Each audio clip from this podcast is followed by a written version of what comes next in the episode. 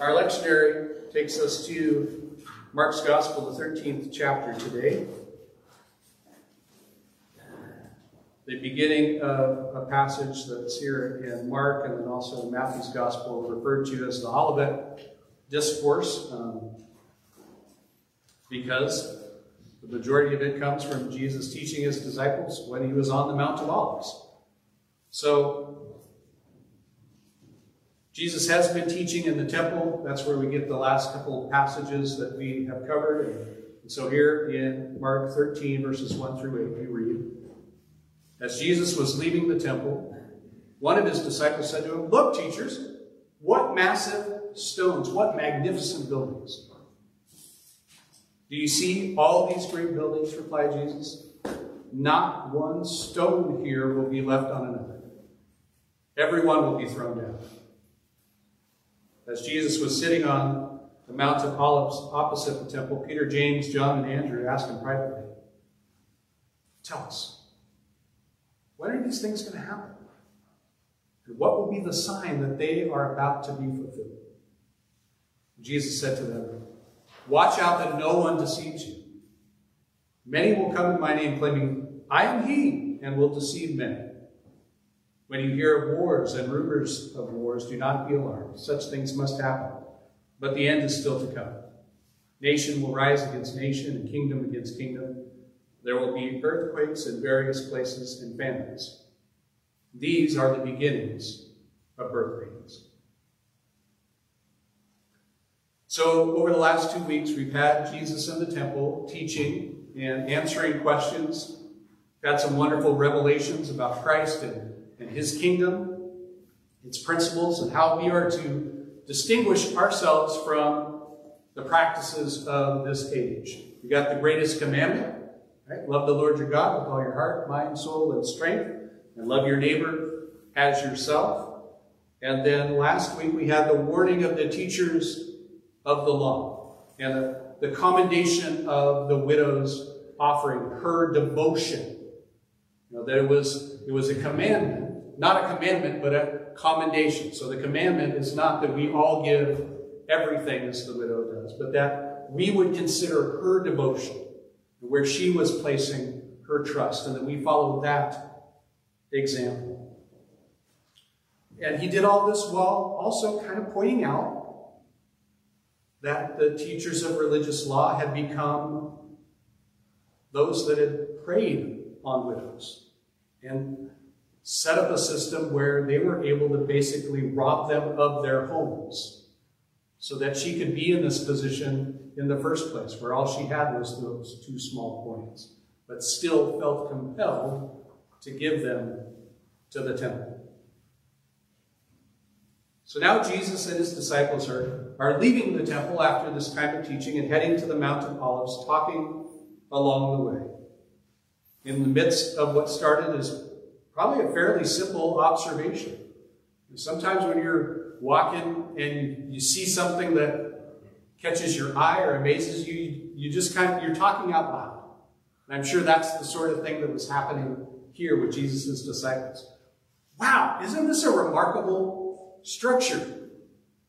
And then Jesus pulls back the curtain a bit and hints at things to come. Will you pray with me? Lord God, we thank you for your word. We pray that you would enlighten our hearts and minds now as we take a closer look at it. We know that your word is powerful and active, and it's alive today. This scene that took place nearly 2,000 years ago on the other side of the world can speak to us and enlighten us in our situation today. And that, that is amazing. That's your Holy Spirit. So, Lord, we open ourselves to your teaching through your word, not for our good, but for your sake and your kingdom's sake. In your name, Lord Jesus, we pray. Amen. Amen. So, this passage, like I said, starts with this fairly innocuous innocent observation. Look, teacher, what massive stones. What magnificent buildings. And the stones were large. They were magnificent. The, the temple itself was constructed out of limestone.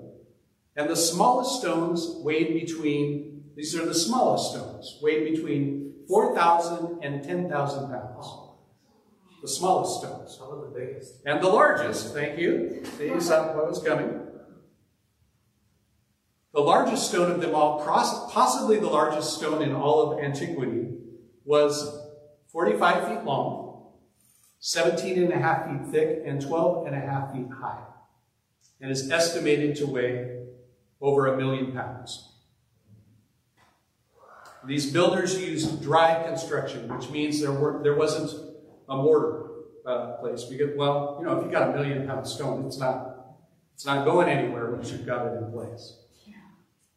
So we're going to take a look at this passage. We're going to go uh, kind of verse by verse, and I want to point some things out to you that might not be obvious at first blush. Verses 1 and 2, we get Jesus' prediction of the temple's destruction. Not one stone will remain on another. Well, this is a bold prediction concerning a building with such massive stones laid at its base. How could this be? How could it be that not one stone would remain on another? Well, what we know about the destruction of the temple comes from historical documents that are outside of Holy Scriptures. And our only first-hand account of the Roman assault on the temple comes from the Jewish historian Josephus Flavius. Josephus was a former leader of the Jewish, Jewish revolts that, that led to Rome kind of crushing them once and for all in AD 70. And so Josephus was a former leader of this Jewish revolt. He had surrendered to the Romans and, and then won favor from Vespasian. And in gratitude, Josephus took on Vespasian's uh, family name, Flavius, as his own. We join his account as the Romans fight their way into the inner sanctum of the temple. He writes, one of the soldiers, without awaiting any orders and with no dread of so momentous a deed, but urged on by some supernatural force, snatched a blazing piece of wood and climbing on another soldier's back, hurled the flaming brand through a low golden window that gave access on the north side to the rooms that surrounded the sanctuary. As the flames shot up, the Jews let out a shout of dismay that matched the tragedy. They flocked to the rescue with no thought of sparing their lives or husbanding their strength, for the sacred structure which they had constantly guarded with such devotion was vanishing before their very eyes. When Caesar failed to restrain the fury of his frenzied soldiers and the, the fire could not be checked, he entered the building with his generals and looked at the holy place and the sanctuary with all its furnishings, which exceeded by far the accounts current in foreign lands and fully justified their splendid repute. As the flames had not yet penetrated the inner sanctum, but were consuming the chambers that surrounded the sanctuary, Titus assumed correctly that there was still time to save the structure. But the soldiers, the soldiers were spurred on by the expectation of loot, convinced that the interior was full of money and dazzled by observing that everything around them was made of gold. Caesar dashed out to restrain the troops when a soldier pushed a firebrand in the darkness through the hinges of the gate. And when the flames suddenly shot up from the interior, Caesar and his generals withdrew, and no one was left to prevent, prevent those outside from kindling the blaze. While the temple was ablaze, the attackers plundered it, and countless people were caught up by them and were slaughtered. There was no pity, no pity for age, no regard according to rank. Children and old men, laymen and priests, all alike were butchered. Through the roar of the flames streaming far and wide, the groans of falling victims heard, nothing more deafening and frightening could be imagined. The Temple Mount, everywhere enveloped in flames, seemed to be boiling over from its base. Yet the blood seemed more abundant than the flames, and the number of slain greater than those of the slayers. Soldiers climbed over heaps of bodies as they chased the fugitives. Those who experienced this destruction in AD 70 must have thought at the end of the.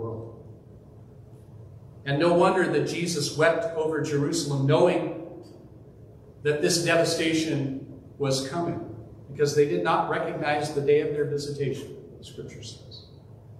That God had come to them in Jesus, the Messiah. Certainly, Jesus saw all that was going to happen, or else he could not have foretold that one stone would not remain upon another.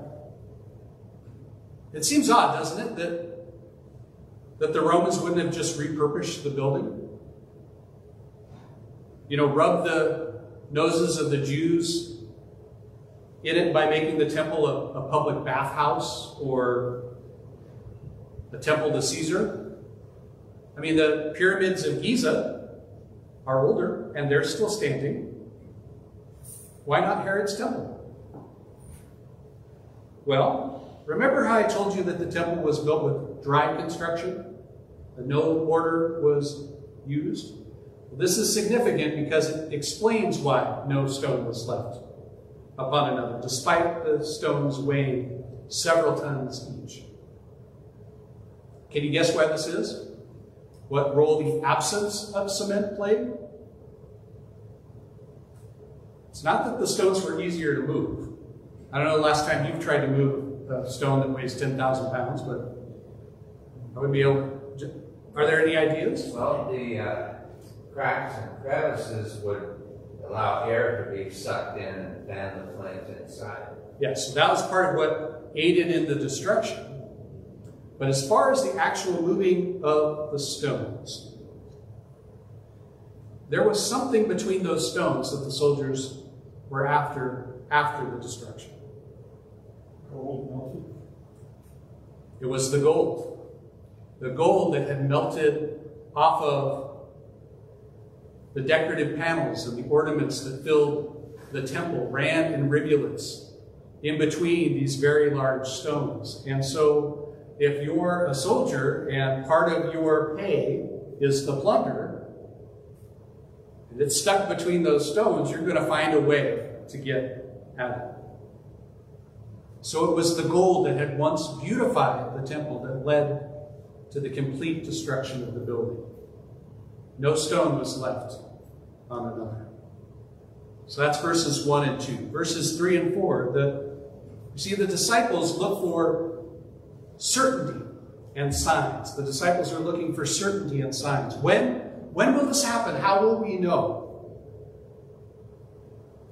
The disciples could likely imagine who would be behind the destruction of the temple, even if they couldn't fathom how someone was going to tear down a building with stones that weighed so many tons. They were, after all, currently under Roman oppression and seen how ruthlessly they had snuffed out prior rebellions. Furthermore, thinking of Jesus as their Messiah and thinking he would have a role to play in this upcoming clash of nations and being sort of Jesus's generals, in a sense, I'm sure they had great interest in knowing how it was all going to unfold. Tell us the secret, Jesus. Tell us the secret, Jesus, said the four that had been with Jesus the longest. The first four called by Jesus on the shores of the Sea of Galilee. What will be the signal that suggests we're going to, we're going to make our pivot? And make our pivot from the peaceful Messiah to the one that's ready to do pitched battle with the Romans. Well, there's two things going on here that I want to draw our attention to because I think we fall into the same error as the four disciples mentioned here. First, anytime that we think, and maybe it's not even a conscious thought, but it's just sort of an attitude of mind, thinking our relationship with Jesus entitles us to special revelation or information about what is to come. We live in a world that's sort of titillated by what's next, what's coming around the corner, predicting the future. I mean, why wouldn't Jesus want to let you and I in on his plans for the future?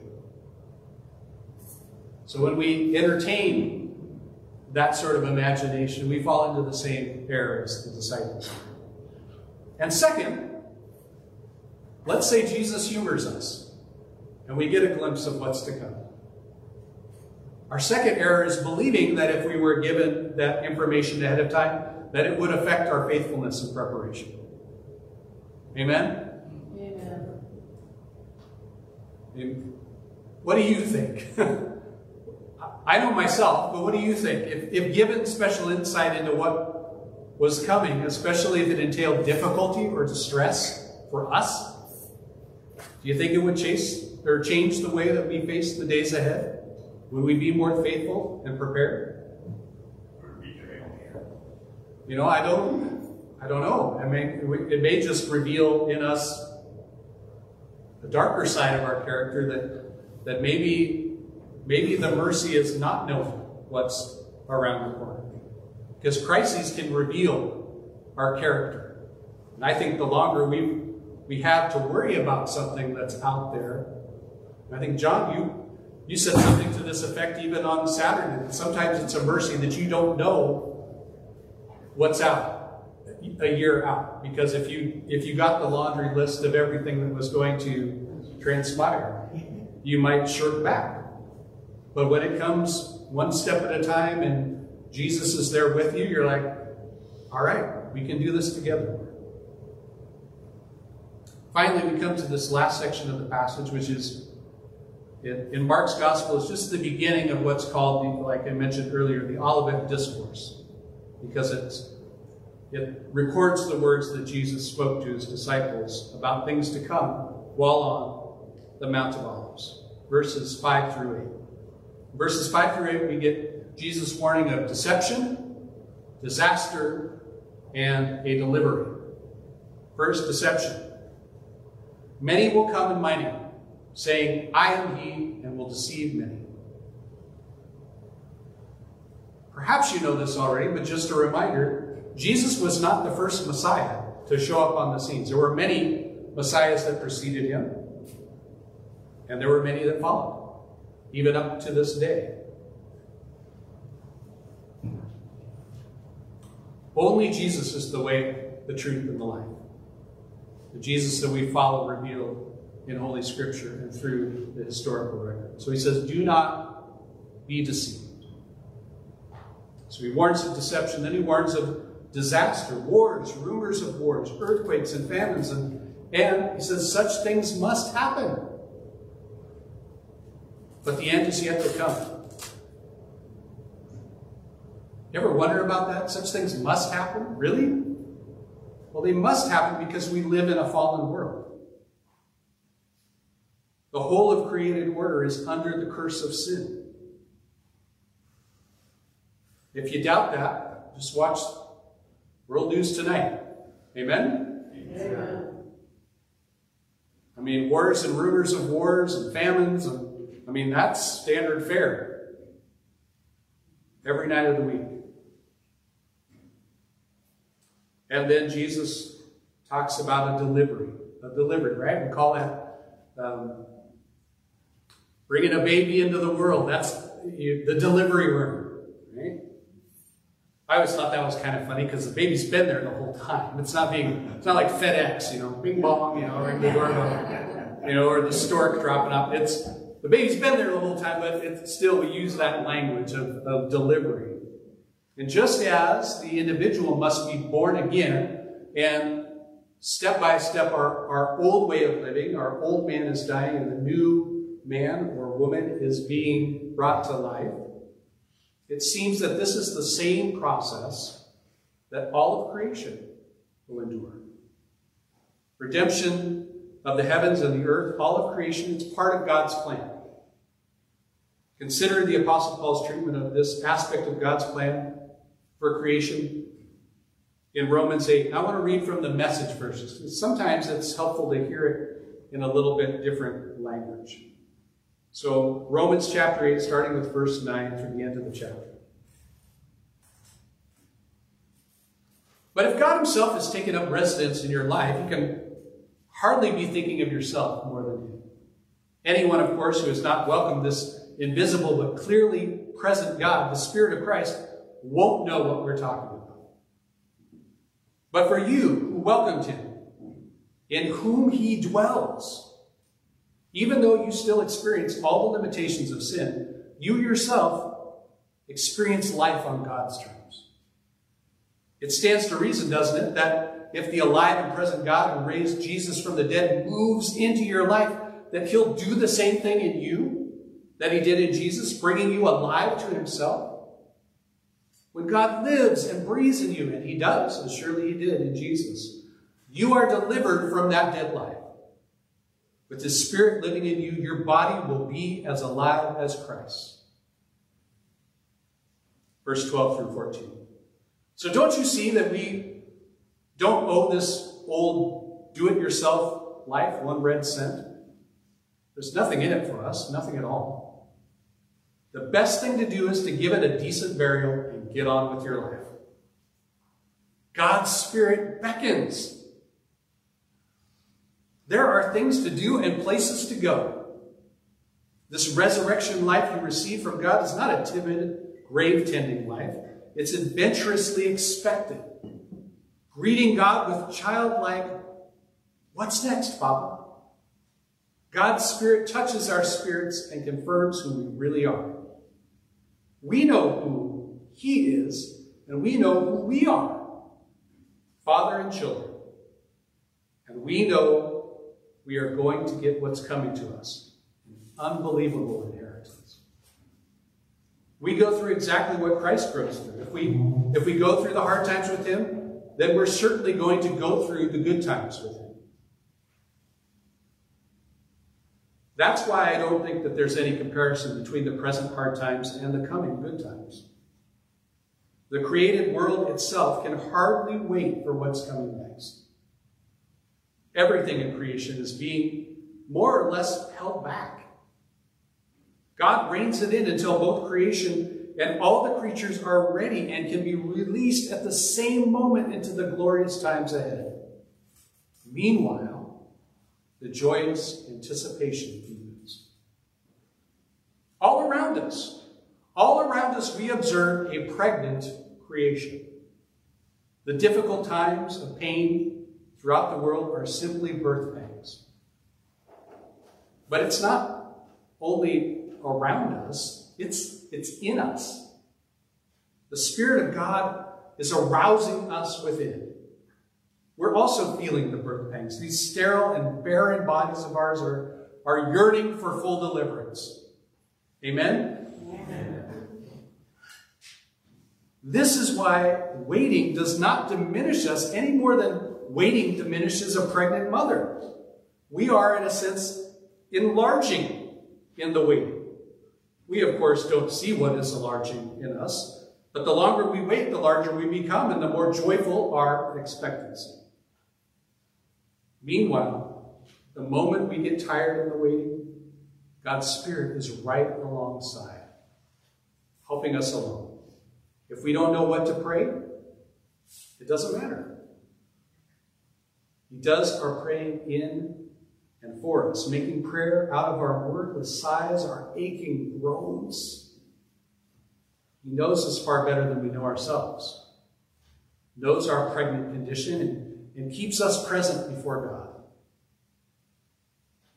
That's why we can be so sure that every detail of our lives, of our love for God, is worked into something good. God knew what he was doing from the very beginning. He decided from the outset to shape our li- the lives of those who love him along the same lives or the same lines as the life of his son. The son stands first in the line of humanity he restored. We see the original and intended shape of our lives there in him. After God made that decision about what his children should be like, he, he followed it up by calling his people by name. After he called them by name, he set them on a solid basis with himself. And then, after getting them established, he stayed with them to the end, gloriously completing what he had begun. Romans 8, 31 through 39 in the message. Some of this is going to sound maybe a little more familiar to you. So, what do you think? With God on our side like this, what can we lose? If God didn't hesitate to put everything on the line for us, embracing our condition and exposing himself to the worst by sending his own son, is, is there anything else he wouldn't gladly and freely do for us? And who would dare tangle with God by messing with one of God's chosen? Who would dare even point a finger? The one who died for us, who was raised to life for us, is in the presence of God at this very moment, sticking up for us. Do you think anyone is going to be able to drive a wedge between us and Christ's love for us? There is no way.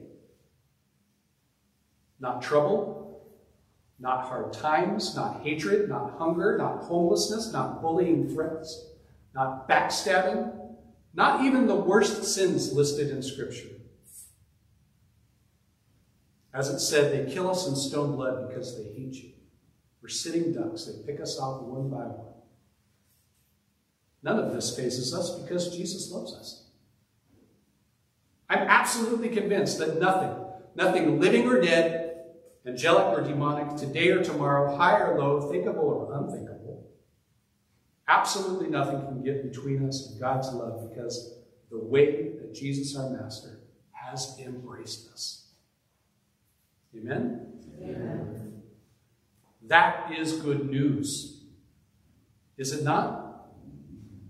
Heaven and earth, this creation as it now exists, may pass away. But God says, through Jesus, says what? Says, Heaven and earth may pass away, but my words will never pass away. We can trust in Jesus. We can trust in His Word. These are the things that will last. This is what matters. God, God's Word, and the immortal souls of men, women, and children. Church, may we always be invested in these things, which truly last. Let us pray.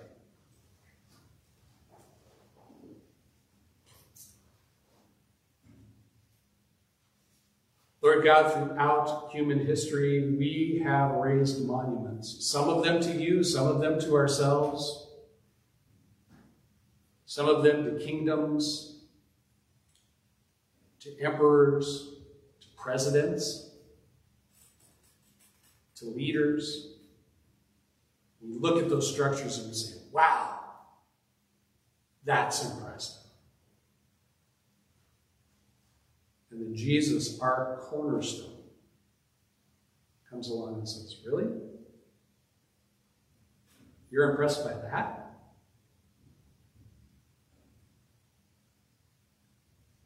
Help us to be invested in those things that truly last, those things that really matter. God, you are eternal. Alpha and Omega, Jesus. Beginning and end and all that is in between. Your word said heaven and earth will pass away, but your words will never pass away. Your word lasts. May we be invested and the souls that you have placed in men, women, and children are immortal. As your word read in Hebrews said, the passages earlier in Scripture, in Daniel, mentioned that some will be raised for everlasting life and some will be raised for everlasting shame and destruction. We don't like to think about that. We just don't. But it matters. The things that last. The things we're invested in. What we spend our time and our energy arguing about, thinking about, dreaming about. May we be invested in things that last. For the praise of your glory, Jesus Christ,